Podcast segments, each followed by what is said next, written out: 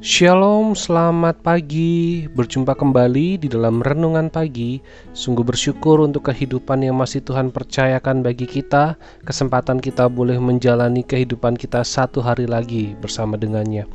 Mari bersama-sama kita merenungkan firman Tuhan. Kita perhatikan dari surat 1 Petrus pasal yang keempat, ayat yang ke-17 hingga ayat yang ke-19. 1 Petrus 4 ayat 17 sampai 19.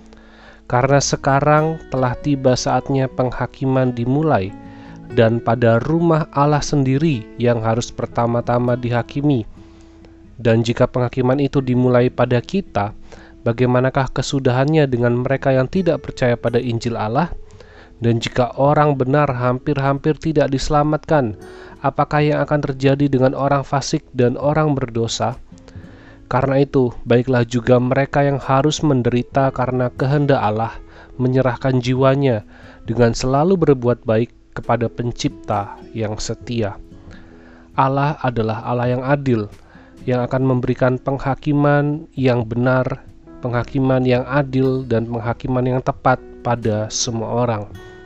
Pertanyaannya adalah, apakah orang yang percaya pada Kristus, apakah orang-orang Kristen juga akan mengalami penghakiman, juga akan dihakimi?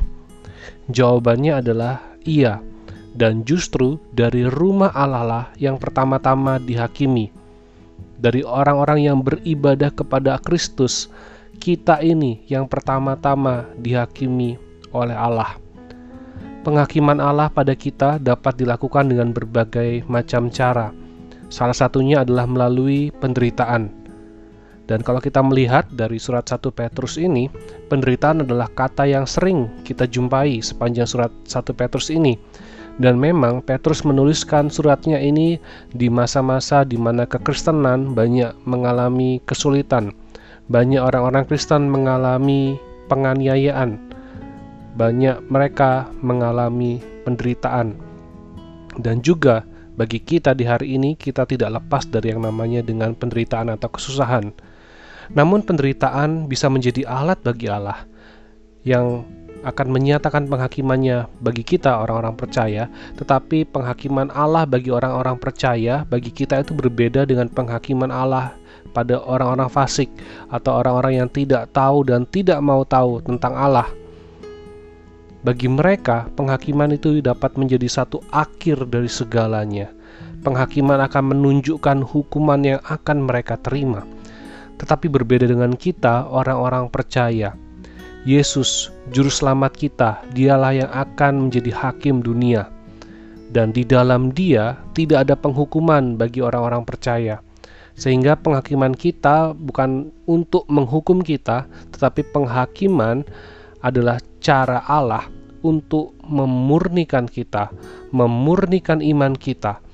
Penghakiman Allah melalui penderitaan ini tidak akan menghancurkan kita, tetapi membuat kita mengalami pemurnian sebagai anak-anak Allah, yaitu sebagai orang-orang yang semakin bergantung pada Allah, semakin melihat dan menyadari akan anugerah Tuhan, akan pemeliharaan Tuhan, dan keselamatan yang sudah dinyatakan di dalam Yesus Kristus.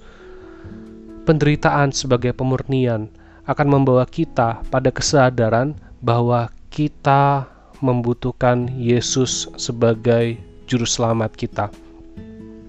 Dan kalau kita memang harus mengalami penderitaan karena iman kita, kalau kita memang harus mengalami penderitaan karena percaya kita pada Kristus, mari kita menjalani dan bersandar pada Tuhan. Mari kita rasakan hari demi hari Allah tetap memelihara hidupmu. Tuhan tidak pernah meninggalkanmu. Itulah iman yang murni, bukan karena keadaan, tetapi justru di dalam keadaan itu kita semakin bersandar dan bergantung pada Allah. Dan penderitaan yang diungkapkan oleh Petrus itu bukanlah cara atau jalan untuk mendapatkan surga. Justru sebaliknya, karena kita sudah mendapatkan keselamatan, kita rela untuk menderita. Jadi bukan asal menderita dan merasa aku sudah menderita, mana upahku? Bukan seperti itu. Karena penderitaan di dunia bukanlah jalan untuk menuju kebahagiaan di surga. Usaha kita sekeras apa pun tidak akan bisa menjadi sesuatu yang sempurna, yang layak di hadapan Allah. Hanya melalui Yesus, melalui pengorbanan dan penderitaannya, kita diselamatkan, kita menerima pengampunan, kita dibenarkan.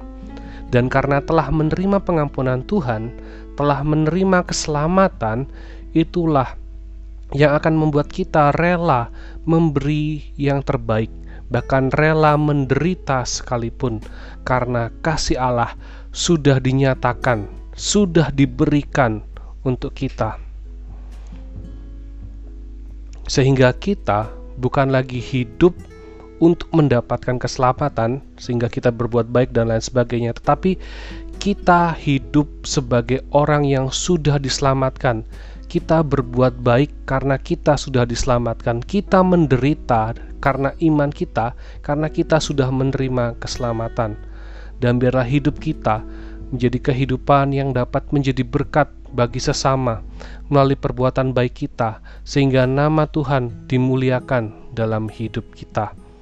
Kiranya firman Tuhan ini menolong kita untuk boleh memahami makna penderitaan dan bila itu juga akan menolong kita menjalani hari-hari kita sebagai orang-orang percaya, sebagai orang-orang yang sudah diselamatkan, sebagai orang-orang yang sudah menerima pengampunan dan menjalani kehidupan di dalam sukacita karena anugerah Tuhan sudah dinyatakan bagi kita.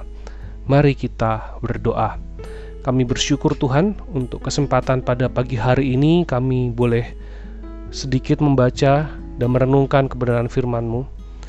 Kami mohon agar melalui kesempatan yang ada, iman kami boleh terus diteguhkan.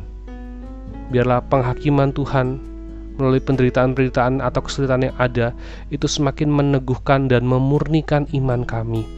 Tolong kami ya Tuhan agar kami boleh semakin bersandar hanya pada Tuhan. Bukan bergantung pada kemampuan Bukan bergantung pada pekerjaan Bukan bergantung pada uang kami Tetapi kami boleh senantiasa bersandar sungguh-sungguh pada Tuhan. Melalui pekerjaan, melalui kemampuan, melalui kekayaan Itu semua kami boleh melihat akan pemeliharaan Tuhan yang nyata. Kami boleh melihat akan tangan Tuhan yang selalu menopang kami, sehingga kami boleh menjalani kehidupan kami dengan hikmat dan bijaksana dari Tuhan. Kami bersyukur ya Tuhan untuk kehidupan yang masih Engkau percayakan.